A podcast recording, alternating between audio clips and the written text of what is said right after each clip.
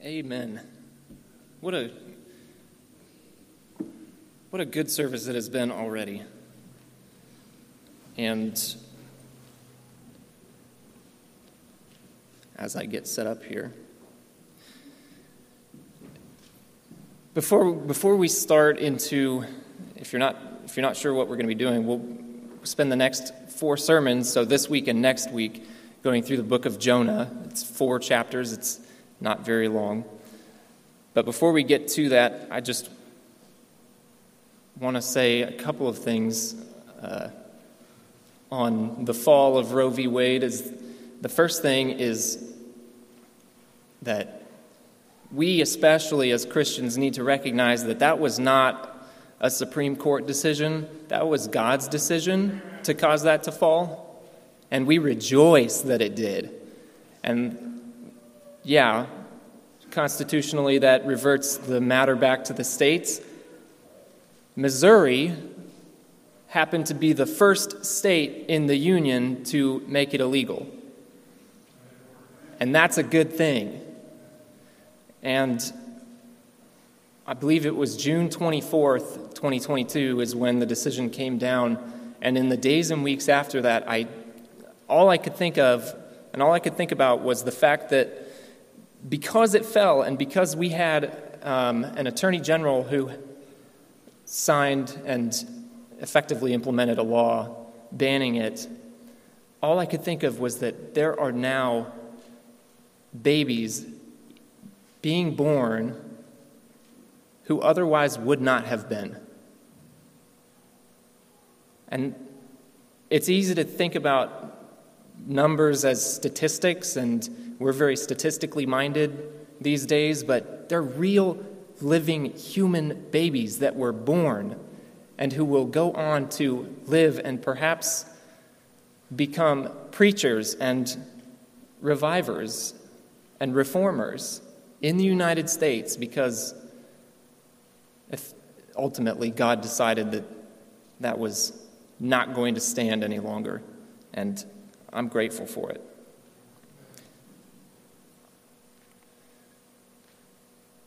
I also should have gotten a rundown on how to use this before, before we started. Hey, look at that. I'm going to guess it's forward for forward and back for back.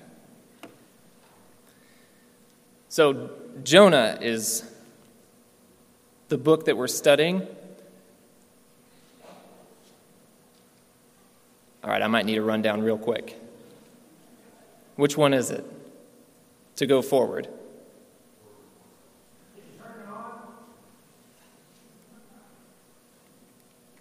Yep. I did. There we go. Jonah, an introduction to the book and an exposition of chapter one. It's a long title. Um, hopefully, it's not as a super long sermon.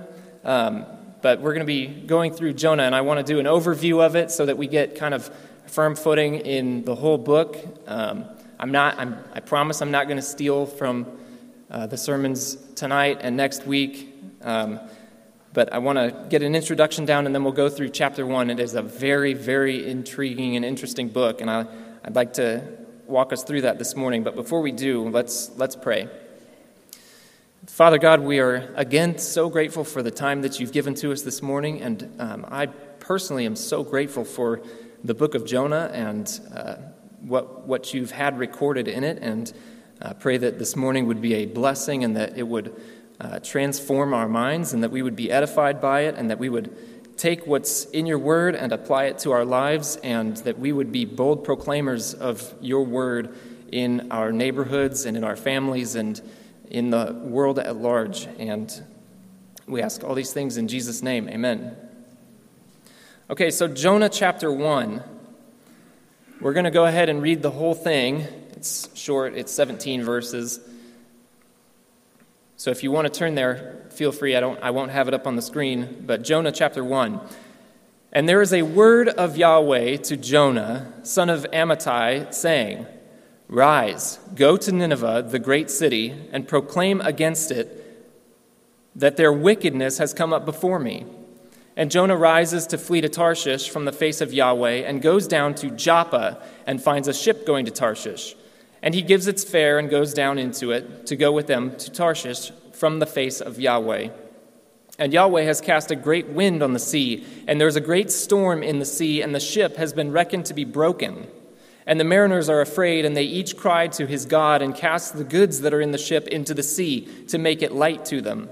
And Jonah has gone down to the sides of the vessel, and he lies down and is fast asleep. And the chief of the company draws near to him and says to him, What are you doing, O sleeper? Rise, call to your God.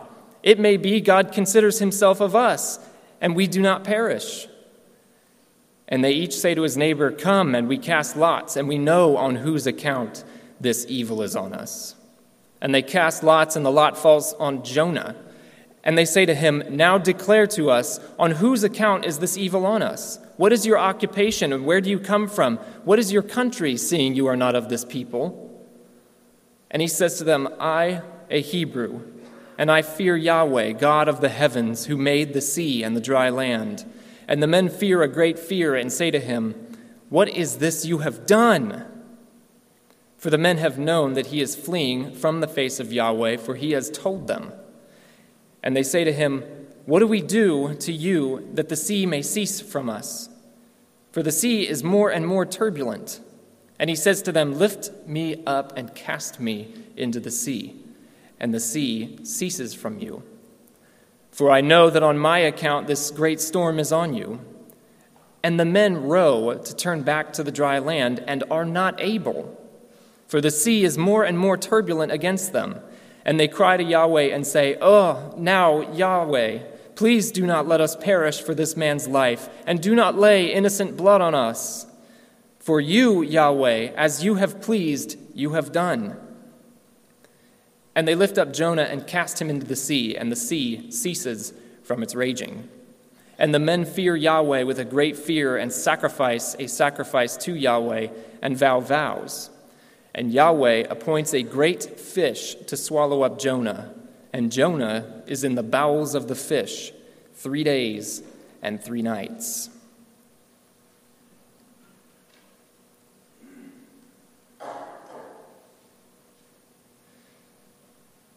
Just to give an introduction before we get into chapter one proper, we should look at some of the historical context and a few facts about the book that'll shed some helpful light on the narrative, I think. This will be approximately half introduction and half message, but I want to frame the book well before we spend the next number of sermons in it. So, Jonah was written somewhere between 793 and 758 BC, which would have been during the reign of King Uzziah in Judah, who reigned from 783 to 742, and King Jeroboam in Israel, who was king from 786 to 746. Jonah was a contemporary of Amos, Hosea, and Zechariah.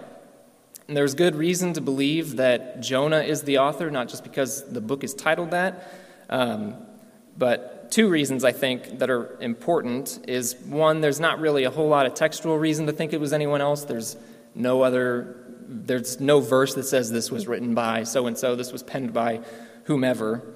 Um, and two, there's record of Jonah's prayer in chapter 2 when he is alone in the fish. I don't think anyone was in there with him to know what he was praying in there. Um, but there's record of that. The author also knows what was said on the ship to Tarshish, and the author also knows what Jonah says to God in chapter 4. So I think there's plenty of good reason to think that it's, um, that it's Jonah. Now, Nineveh. What about Nineveh? We know that Nineveh was a bad place. Um, at the time, it was the largest and greatest city in the world at the time of this book being written. It was a major trading area for the ancient world. I got a map here to pull up. So, there at the bottom left, you can see is Joppa, and just above that, I presume, is where Jonah got his, his call from God up in Israel. He was prophet to Israel. So, he goes down to Joppa. Uh, we'll, we'll get into that in a minute. The city itself, Nineveh, you can see in the top right. Um, it was the oldest and largest city of ancient Assyria. It was situated right on the bank of the Tigris River. You can see Oh, wow, that's really blurry for you all. I'm sorry. But right up there, just to the west of Nineveh, there is the Tigris, which is a, a large river, um, and it's situated right in the Fertile Crescent. So the city, Nineveh, had great agriculture and it had great access to uh, fishing, food, and such. And it was situated in a pretty enviable spot. It was geographically situated in such a way that it allowed for, for people to come from all over the place and pass through it from basically any direction. It was very much a self sufficient city.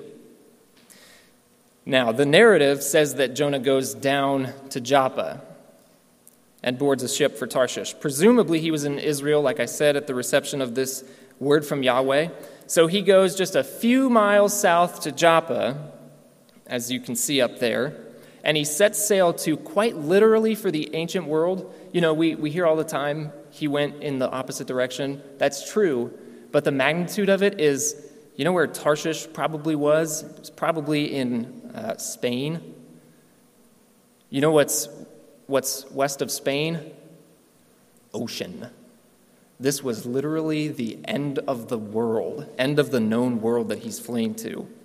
And it might have been even a little further west into Portugal, modern day Portugal. The point is that when Jonah is told what to do, he ventures to the extremities of the known world to rebel against God. The city of Nineveh was founded by a man that's hardly mentioned in Scripture but is nonetheless a very notable and consequential person. This person is mentioned in the genealogy of Genesis chapter 10. In Genesis 10 7 through 12, which is really tiny, it says, The sons of Cush, this is a, the middle of a genealogy in Genesis 10. The sons of Cush, Seba, Havilah, Sabta, Raamah, and Sabteka. The sons of Ra- are Sheba and Dedan. Cush fathered Nimrod. He was the first on earth to be a mighty man. He was a mighty hunter before the Lord. Therefore, it is said, like Nimrod, a mighty hunter before the Lord. The beginning of his kingdom was Babel, Erech, Akkad, and Calneh in the land of Shinar.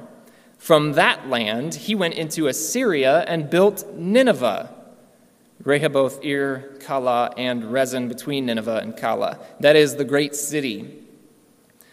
So, this guy, Nimrod, he must have been an extraordinarily famous man in the ancient Near East. He was the great grandson of Noah and was the first mighty man on earth, which means something like a strong tyrant or a, a warrior king.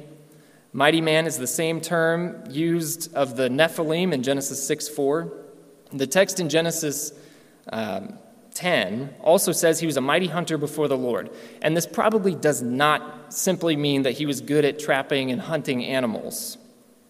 The phrasing indicates in, in the Hebrew that what he was doing was evil. It was in the face of God, in the face of Yahweh, or to spite Yahweh. The phrase in the face of Yahweh or before the face of Yahweh is notable for us today because it's essentially the exact same phrase that's used of Jonah when he flees to Tarshish from the face of Noah. I'm sorry, from the face of Yahweh. It is used that I could find three times in the Old Testament once of Nimrod, once of Jonah, and once in an unrelated passage in Judges 5 5. The phrase that's used of Jonah perhaps would have caused ancient readers to be reminded of the wicked man Nimrod, whose actions were described this way. And what Jonah does in fleeing is wrong, it is evil. His actions are like those of the founder of two of the most wicked cities in Scripture Babel, later Babylon, and Nineveh of the Assyrian Empire. And a short, a short extra biblical point on Nimrod, and I want to make very, very clear that this is extra biblical and should be viewed with a very healthy dose of skepticism. But the ancient, in the ancient Mesopotamian epic of Gilgamesh, if you've ever read it or familiar with it, it was written earlier than most of the Old Testament. It's written that Gilgamesh, who was described as a giant man, a large man and a warrior king, was angry at the God who flooded the earth and killed all of his ancestors. So he set out on a quest and would eventually build a very tall tower that could do two things one, withstand floodwaters so that he wouldn't be killed by that God, and a tower that would get him to the heavens so that he could take revenge on the God that killed his ancestors, the one who flooded the earth. And there's plenty of material out there on whether or not Gilgamesh was a real person or contrived, or even if he was Nimrod from Genesis 10. But the point here is to simply make very clear from Scripture and even from ancient secular writings how wicked this city was. It was founded by a God hating man. And it was founded as an affront, at least Babel was, as an affront to God and it was filled with people who were loyal to false gods, no matter who founded it, which was Nimrod, we know that, and later ruled it. In Genesis 11, when the people say, Come, let us build for ourselves a city and a tower with its head in the heavens, the tower was the Tower of Babel, and the city may very well have been both Babel and what, what Nimrod later goes on to found Nineveh, which was not very far from Babel. These Ninevites were the worst of the worst, and they didn't know any differently because it's how they were founded.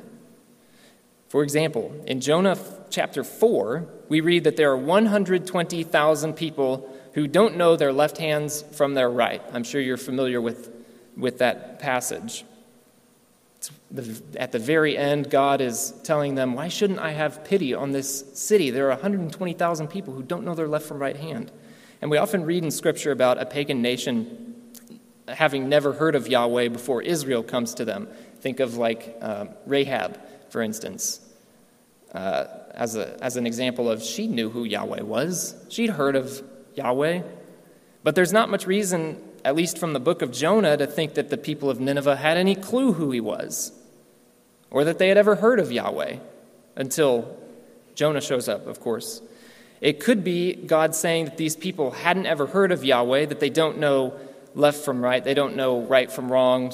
They don't know spiritual and moral, right from left, that sort of thing. How could they have turned to him? Something like this in Ecclesiastes 10:2. This, this principle is found. It's also been said that those who cannot tell left hand from right are children, and that there are 120,000 children in the city. But the, the word for people here isn't the word for children, it's the word for mankind, generally. There is a word for children, and it's, it's not used here. Um, and the Old Testament talks in other places, like here, um, about left and right being indicators of morality, like again what you have on the screen, Ecclesiastes 10:12. The heart of the wise is at his right hand, and the heart of the fool on his left. Also, it's worth noting, keep this in mind for, for later sermons from other men, it's worth noting that the whole city was spared. It wasn't just the children and all of the livestock, because you remember God says there are 120,000 people who don't know their right from left, and also much livestock. But he saves the whole, the whole, he preserves the whole city.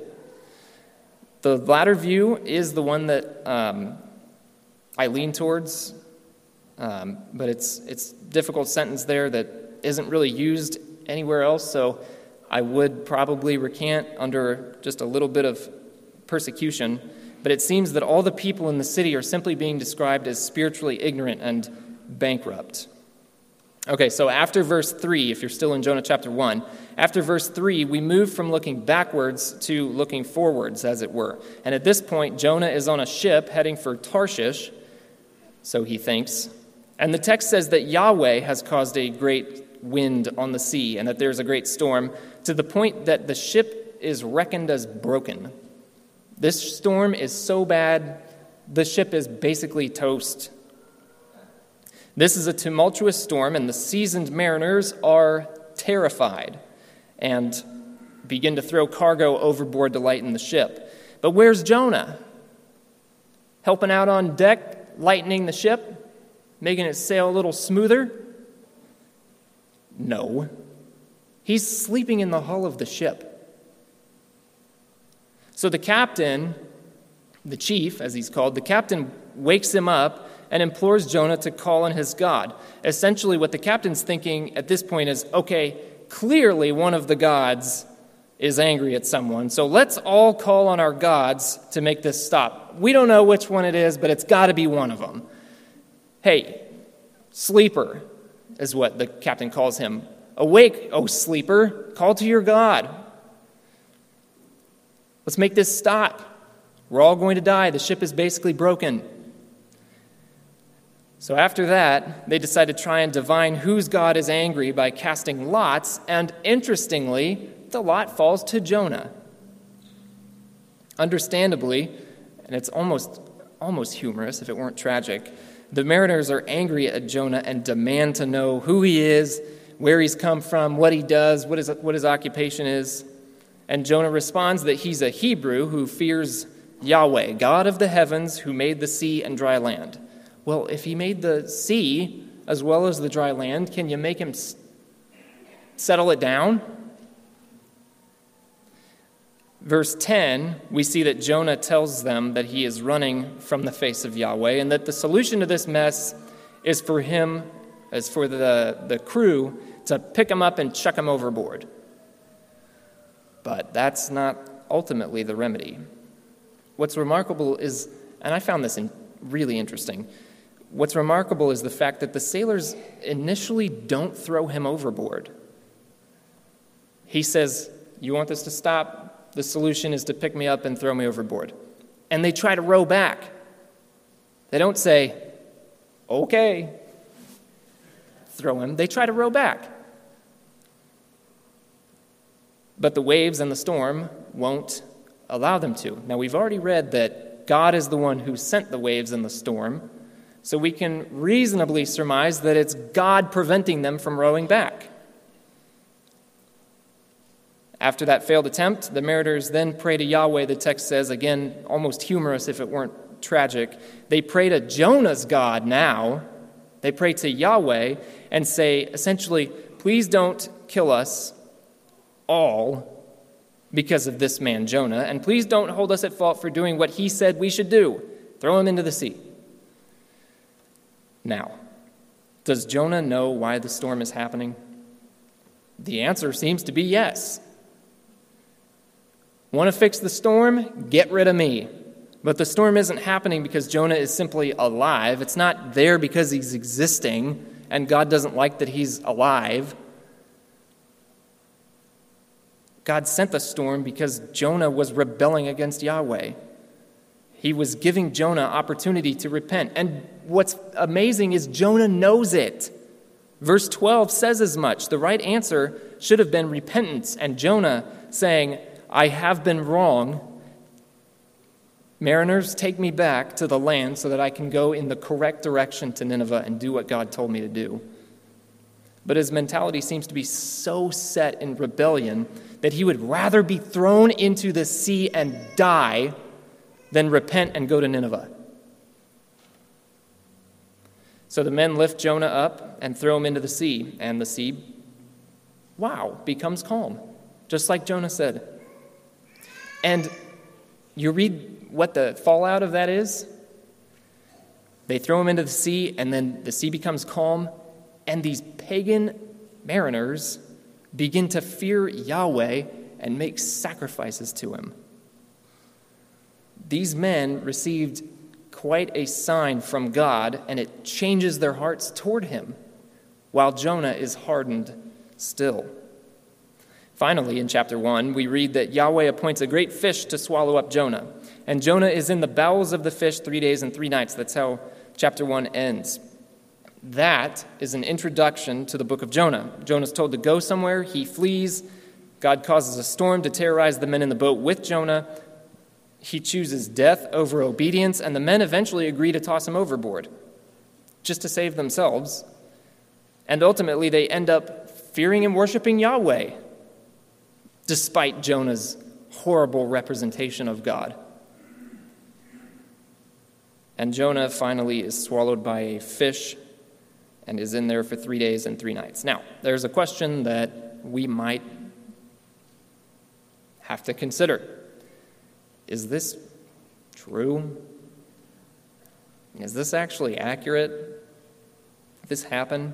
And we would be impelled to say yes, one, because it's in Scripture and it's written as literal, as though it happened, and because Jesus himself uses this as an historical reference point. In Matthew 12, man, I should have broken these up more. In Matthew 12, 38 through 41, we read, Then a certain of the scribes and Pharisees answered, answered Jesus, saying, Teacher, we will to see a sign from you. And he answering said to them, A generation evil and adulterous seeks a sign, and you will not be given to it. And a sign will not be given to it, except the sign of Jonah the prophet. For as Jonah was in the belly of the fish three days and three nights, so will the Son of Man be in the heart of the earth three days and three nights. Men of Nineveh will stand up in the judgment with this generation and will condemn it, for they converted at the proclamation of Jonah, and behold, one greater than Jonah is here. Jesus took this literally. More than that, Jesus saw that this account of Jonah pointed to him. More than that, I think that even the story of Jonah in the boat literarily, literarily, not literally, literarily alludes to Jesus. Uh, here, are some, here are some parallels. In Matthew 8, we already read Matthew 10 there, but in Matthew 8, when Jesus and the disciples get into the boat and a tempest arises, the disciples are terribly fearful, and the boat is described as, guess what? Being destroyed by the waves, as reckoned as broken, you might say. And they find Jesus sleeping in the boat. When they wake him, he describes them as having little faith, and he rebukes the wind, speaks to the sea, and there's calm. A Jewish reader of this passage might think, gee, that sounds an awful lot like the account of Jonah. So when the disciples ask, uh, Who is this that even the wind and the waves obey him? They should have recognized that this guy, Jesus, was Yahweh in front of them. This is the God that calmed the seas when Jonah was thrown in. Furthermore, in the ancient world, the sea was considered an analog to death itself, um, or Sheol, because it's restless, it's unpredictable, and uh, people can't live there. Even Jonah makes this clear when he's praying in chapter 2, and he says, I think in verse 3, it says, I called because of my distress to Yahweh and he answers me, From the belly of Sheol I have cried. Jonah knows where he is. He's not merely inside of a fish, he is in an analog to the grave itself. And this is part of what the sign of Jonah is. Jesus doesn't physically, doesn't only physically go into the belly of the earth, he is going in his spirit into Sheol, the realm of the dead to proclaim victory to the spirits in prison. 1 Peter 3 18 through 20 tells us that explicitly. Jonah's an odd, odd character because he seems to be both a type and an antitype of the Messiah. And Jonah, you'll notice in this book, we, we, love, to, we love to bring up the, the true fact that, you know, uh, the term second chance is used a lot. Jonah had a second chance, Nineveh had a second chance. But what's striking about this book is that Jonah never fully repents in this book. His last words that are recorded in the book, do you remember what they are? They're something like, to do good, and this is Jonah talking to God, to do good is displeasing to me to death. Or it could be said, Yes, I, answering God again, yes, I do well to be angry, angry enough to die. Jonah never fully repents. And yet, Jonah is some sort of a sign for the Messiah. And the sign is, I think, death and resurrection.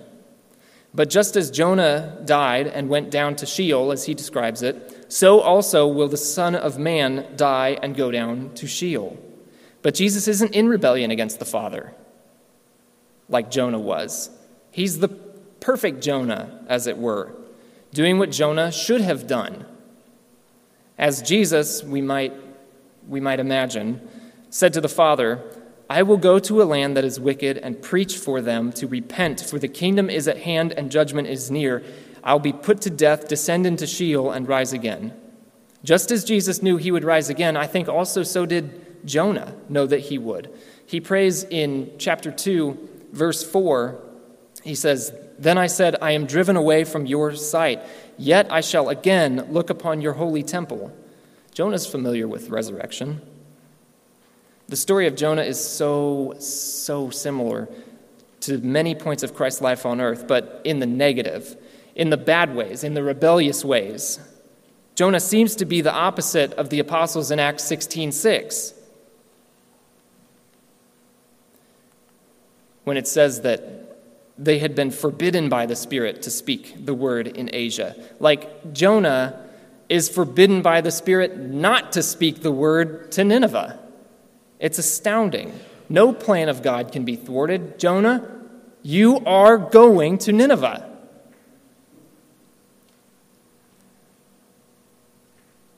Through Jonah, God saves the people of Nineveh despite Jonah's wickedness and rebellion. Through Jesus, God saves the people of the world because of Jesus' obedience and perfect submission to the Father. Jonah here shows the kind of messenger to the world that we don't want, and he also opens our eyes to the one that we do want Jesus. We want a messenger who loves the people to whom he's sent, not one who avoids them by any means necessary, including being thrown into the sea. And we find that in Christ, and we find so much more in Christ. And the story of Jonah, is a story of death and resurrection, so we can now look back and make sense of writings that were unclear before. When David prophetically writes, You do not leave my soul in Sheol, nor give your Holy One to see decay, it is in that moment when he wrote it, speaking of David, in the time of Jesus on earth, during his crucifixion, speaking of Christ, and we can see now that it was true of Jonah as a foreshadowing of the Christ. For three days and three nights, while Jonah was in the belly of the fish, he did not see decay. Well, that's interesting. I don't, I don't know how long, I actually didn't look this up, and this is kind of me thinking out loud. I don't know how long it takes for giant fish to digest their food. It can't take three whole days. Maybe. I don't know. Nor would the Christ, who was for three days and three nights in the belly of the earth, he would not see decay he resurrected. And all we who believe in him will also ultimately not see decay, but will be raised again to put on immortality. And that's the hope that we have in Jesus Christ. The first chapter of this book is such an amazing testament to the faithfulness of God to those upon whom he has set his love. I mean, you think about that. We think about this from Jonah's perspective a lot. Think about it from Nineveh's perspective. What if they got a copy of this book afterwards? How embarrassing for Jonah might that be for the believing Ninevites? Wow, this guy really hated us to the point that he would rebel against God, wish himself to be dead, to avoid telling us that judgment is coming.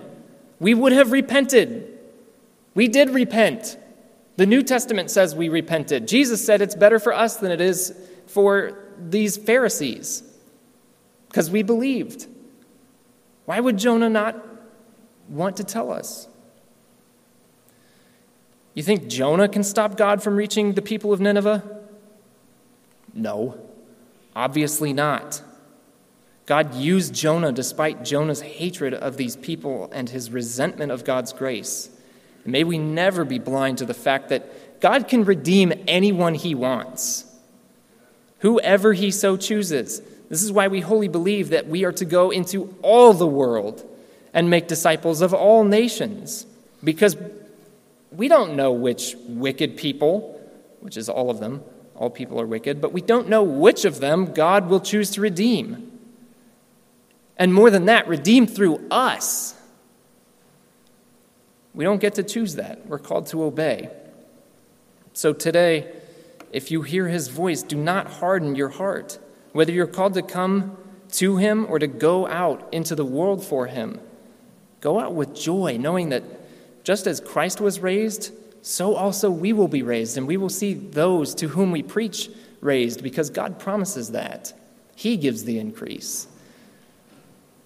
But we go out with joy, knowing, again, just as Christ was raised, just as Jonah was raised for God's purposes, so also we will be raised incorruptible.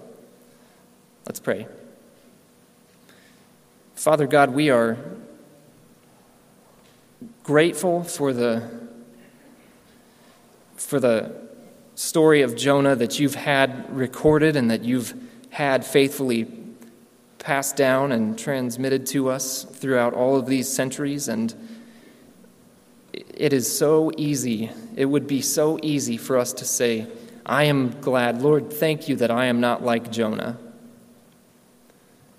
But being honest with ourselves, with myself, I know that more often than not, I am more like Jonah, avoiding talking to people, avoiding telling the gospel to others. And it's humbling and it is humiliating. And we pray that you would give me and all of us here extra grace and extra mercy and extra boldness to go and proclaim to lost souls your gospel and that we would be faithful to be obedient to the great commission that you've given to us to go into all the world and make disciples, teaching them and baptizing them. And we, we will praise you more and more for it and are again grateful for this book that you've given to us. And I pray that you would bless the next few sermons that come from it and that your hand would be on the men bringing them and that we would all be brought back here safely either this evening or next.